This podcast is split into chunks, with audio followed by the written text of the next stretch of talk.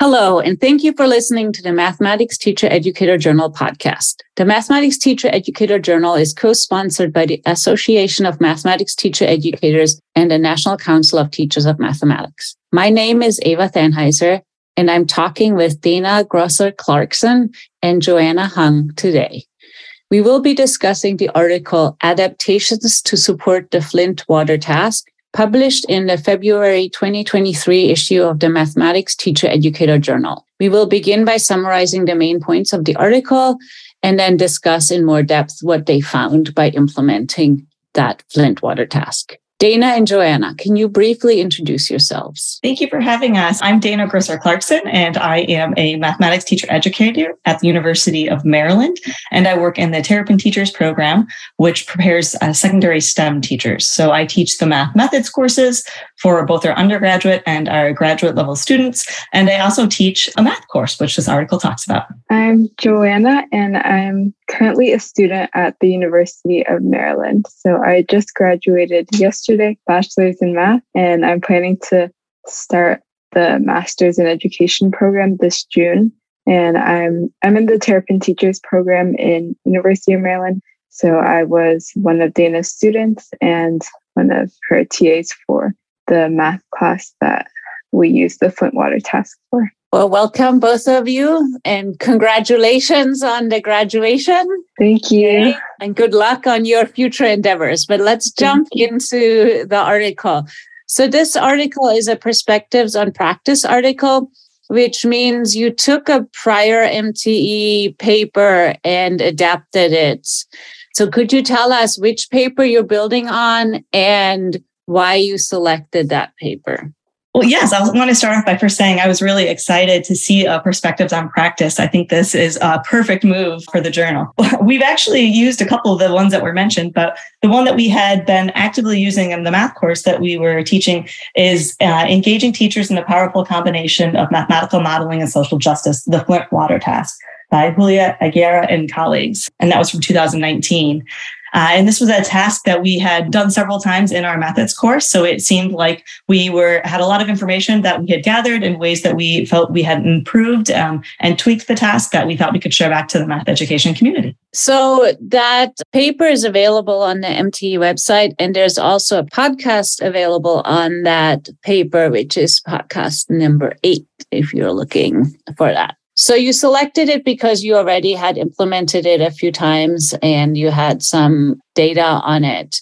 How are you building on the Flint water task? And remember that not everybody who's listening might know the Flint water task. So let's kind of, as we answer questions, get to that. Flint water task is a task that aims to, that focuses on two goals. One goal, which is social justice math and one goal, which is mathematical modeling. And in this task, there is a scenario regarding companies trying to ship in water to Flint, Michigan. And then the task asks students, do you think this amount of water is enough for the students in Flint, Michigan? I I can't remember exactly what the test asked, but something along those lines. Yeah, and how much water will be enough to meet the daily needs of Flint school children for a calendar year? Okay, yes, thank you. We use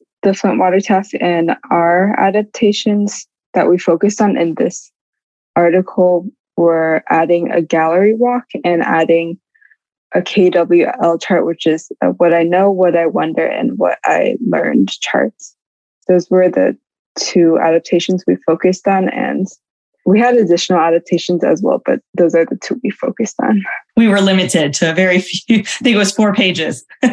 so you implemented the task and um, the task asks how much water is needed to for the children in Flint. And one of the things about this task is that it's super open, right? Students have to decide what that means. What does it mean to be enough water? What does it mean for school year? Who counts as a child, you know, all of those things. And a lot of that is described, I think, in the original article. So the things that you added on to this were creating posters and commenting or like walking around and um, visiting the posters. Mhm. And then this chart that you said was knowledge, wonderings, and learnings. Correct. Okay. Talk to us a little bit more about those two pieces. like I said, we, this is, I think, my, I think, sixth time of enacting this task with either pre-service teachers or in-service teachers. So I had done it quite a few times. And Joanna as a, has done it as a student and has observed it twice now as more of a TA role. When I first implemented this task, one of the issues was the models are, are similar, but yet very different around the assumptions. So it's one of these things um, I like to try and model what we um, teach in our teacher education program. And one of the things we talk about is the five practices and selecting and sequencing. And so trying to figure out how do I order these particular posters because they're, like you said, it's an open task. So they're all very, they're different. So there's things you want to highlight on each poster. But what I found is when we did more class presentations, students started to get bogged down because you okay this group maybe had a set of assumptions that you're trying to compare it to another group that had already presented but then you can't quite remember if they needed more water or less water. And it was hard to keep track of all the, the modelings that the different groups had. And so actually joanna came up with the idea and we made this task i think probably the day before we taught it um, uh, two years ago now where she had said why don't we why don't we use a gallery walk? Because she um, had seen a gallery walk earlier in the semester was intrigued by it and saw many benefits and actually presented on it at a conference. So, Joanna, I'll let you talk a little bit more about what you thought gallery walks could add. Yeah, I thought a gallery walk would be able to help students to be able to be able to easily compare different groups' assumptions and conclusions. So on this day in class, we just had all the groups write down their assumptions and everything they worked out the task with on poster paper. And then we put the posters around the walls of the classroom. And then all the students individually just spent maybe five minutes, five to 10 minutes walking around and noticing similarities and differences between the different groups. And then after that, students went back into their small groups and talked about what they noticed in small groups. And then we shared out into large groups. And I think this gallery walk structure was effective in making it easier for students to remember like what group said what and being able to yeah distinguish different groups more easily. And this method of using the the gallery walk. This was the first time without my prompting that students noticed there were two distinct models. I felt like in previous semesters when i taught the when i'd used this task I, it required more prompting for me. Like what do we notice? Now look at these ones. How are they similar how are they different? And this this time uh, after the gallery walk the, i think it was the second comment a student shared to the whole class was simply about the two structures that she saw and that each of these solutions fell into one of those larger structures Will you give us a very brief summary of those two structures? Yeah, there. Joanna, do you want to do that? Do you want me to do that? you can do that So uh, the original article, the, the language they use is they call it a daily donation approach, or the other one is a total need approach.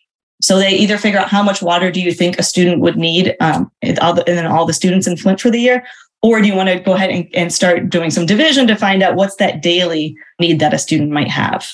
Okay, so let's talk a little bit. So you had them on posters and students visited each other's, and you're saying they were able to kind of step back and see the structure a little bit easier this way than how you had enacted it prior.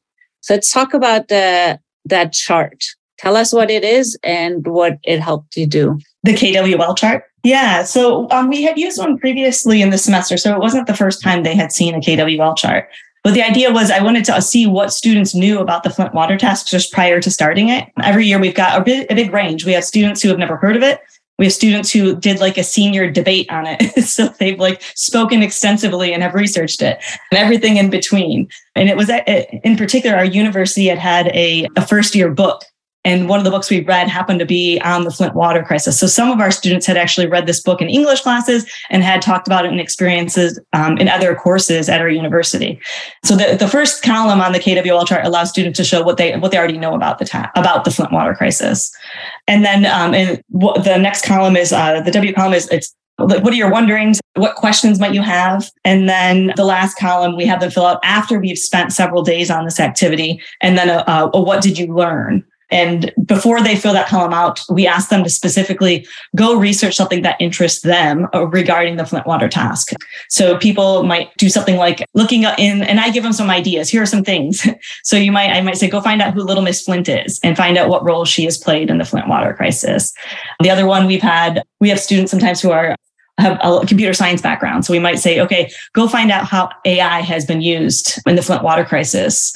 Other folks who might say, okay, look at the politi- political aspect. Go find out what happened. Did politicians end up going to jail? What's happened currently is, is still going on in the court system. Have cases been dropped? Why have they been dropped? And just to have different things that each student can really investigate. Another one, there was Jaden Smith had brought in a, a water box idea to the Flint crisis and to find out what is that? How did that idea go? Is it something that's still happening? So the students really kind of can go their own direction and find out things, whether it's more information specifically about Flint or maybe just larger about uh, you know the water crises that we've faced in various country uh, various cities in our country so what did you learn from doing this chart well i learn new stuff every year that's why i love doing and i love the students um, figuring this stuff out for example i had no idea that computer scientists had used AI to try to identify the likely places that pipes would be lead. And they were rather successful with identifying, which would have significantly decreased the time it would have taken to replace critical pipes in the city.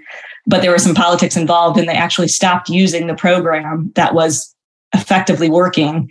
So that was an example of something I learned from my students that I think it's very informative. It shows us where we can, where computer science and mathematics are meeting for social justice. So I learn a lot each time I teach this task. Yeah, I actually learned a lot reading your paper. There was some information in there that I wasn't aware. So that's cool. So, how is this chart useful for MTEs? Like, I think the main thing that this chart offers is that you help students see that they learn more than just math. I think oftentimes the focus is on content. What content did I learn? And I think what's important here is that the KWL chart helps students recognize you actually learned a lot more than just math and you learned something about our society. And again, it might not be, you know, specific details about the crisis in Flint, but it might be just larger uh, water quality. One of the first homework assignments we do is we have the students then go home at the day after we introduce the task and we say, Google the high school you went to and find the water quality report and see if you had lead in the water. And the students are just blown away to think that there are these reports now that the local schools put out and they can go say the drinking fountain in the home ec room that I was in was, you know, well past the threshold, maybe in the thousands. Um, and then the students also, the students also recognize that the state has actually changed the threshold since they were at those buildings. And so reports that may have passed when they were there as students are now there's some they're failing. And so this local school is having to address these issues. I think oftentimes when students see this task they think yeah oh, this is happening in flint michigan but they don't often recognize that actually it's happening all over the place. And i had after doing this task actually learned that there was a water crisis in dc prior to the flint crisis which i hadn't heard of. So i think this really helps the students just see how how important water quality is and how it is a social justice issue. And i have to say i was I am parenting three children, two of whom were in the middle and high school years during and after the Flint water crisis. And the high school they attended had to shut down all the water because it had lead in it. So for years, it took forever to fix, but there was these water containers everywhere. So there's definitely an impact. So I really love when I was reading your paper that you send them back to look at their own high schools because it kind of connects the task to your own experience as well, right? Right. And I mean, some of these students were in high schools, like you had mentioned, like your children, where they actually couldn't drink from the drinking fountains. So it's more of a surprise like, oh, wait, you all could drink the water at your school? like, isn't it normal for everyone to have water coolers? And so I feel like it's, yeah, it's eye opening just to see how different maybe different people's experiences are. Yeah. All right. So I think we we've wrapped our heads around it two additions or additional suggestions, extensions to the task that you did. So usually we end up with what is a contribution to the field. I'll just let you summarize. Sorry. Um, I feel well, like we already did it, but let's say it again and then well, I really appreciate that MTE has a journal where I can pick it up and have an activity to use in my class where folks have already done research on. They've already looked at, you know, sample student solutions. And so as an educator, that that's that's lovely to have that kind of information to walk into a lesson with. So I feel like what we've done is we've just found a way to just improve even more on that. Because I know there are a lot of people that use this task. That original MTE article, I think, did reach a lot of teacher educators. And so I think we just all continue to share as teacher educators and improve on these things. We can have some great methods and uh, math courses that really help our pre-service teachers get ready for the task ahead. Yeah, I want to also say that I really like your chart idea and I want to start using that with like all kinds of tasks because I use a lot of different tasks. I have done various ways to assess what what they learn, but I haven't done it in this chart form. So I'm really excited to try that out.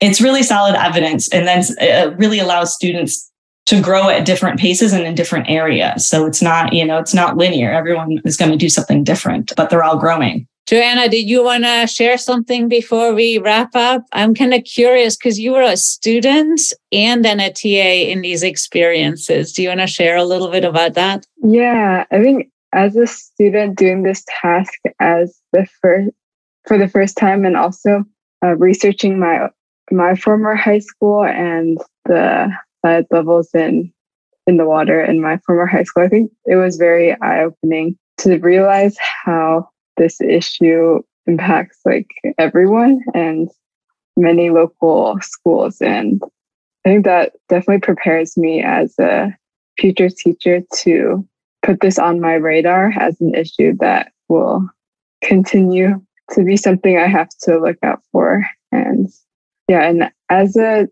TA, also, I definitely learned from the students in the classes I was uh, in the class I was a TA for, and just especially when the students are able to research their own social issues they want to apply the mathematical modeling cycle to. Because after the Flint water task, there's a task extension where students can research their own social issues. So yeah, it was really interesting to see just the very broad social issues that students are interested in and how the mathematical modeling cycle can be used for many different social issues. Joanna's not giving herself enough credit here. When I taught the task the first three times, I usually stopped with the original enacted task. And there's a very, at the very end, there's a question on the summary that I always give. And it's just what are some relevant issues in your area that could be topics for a mathematical, mathematical modeling task? And I just asked via a Google form and this was it. We just ended. And Joanna's idea was to create this task extension where we actually say, no, like, okay, now you found an area that you might be interested in. Go model it. What, what questions can we answer? What can we find out? And it has so this is where this lesson that maybe started off as a one day let me throw in a, you know a social justice task has really built out now to a three to five day exploration really focusing on, on some of the critical issues and i was just sharing with joanna before this call this year, um, our students looked into really cool things. Uh, I mean, their their water again is something we're constantly looking into water quality, but now air quality. Given COVID, that's a, a much more important to folks now is looking at what what's the quality of the air that we're breathing in as we're sitting in these classrooms.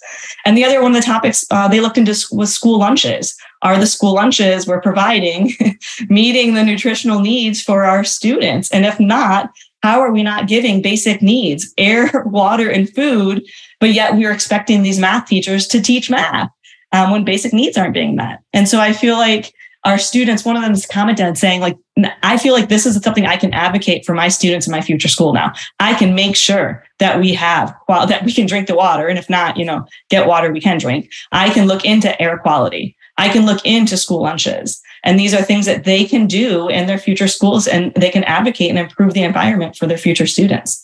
So it has been uh, awesome to see them do this extension. And I would not have done that had it not been Joanna's idea to really make them play with the modeling cycle. Now we've done it once. Let's try it again and see what you all can come up with. And it's great. It's, it's impressive. Yeah, that sounds awesome. Well, thank you both for joining me today. Thank you for having Thank you for having us. For further information on this topic, you can find the article on the Mathematics Teacher Educator website. This has been your host, Eva Thanheiser. Thank you for listening and goodbye.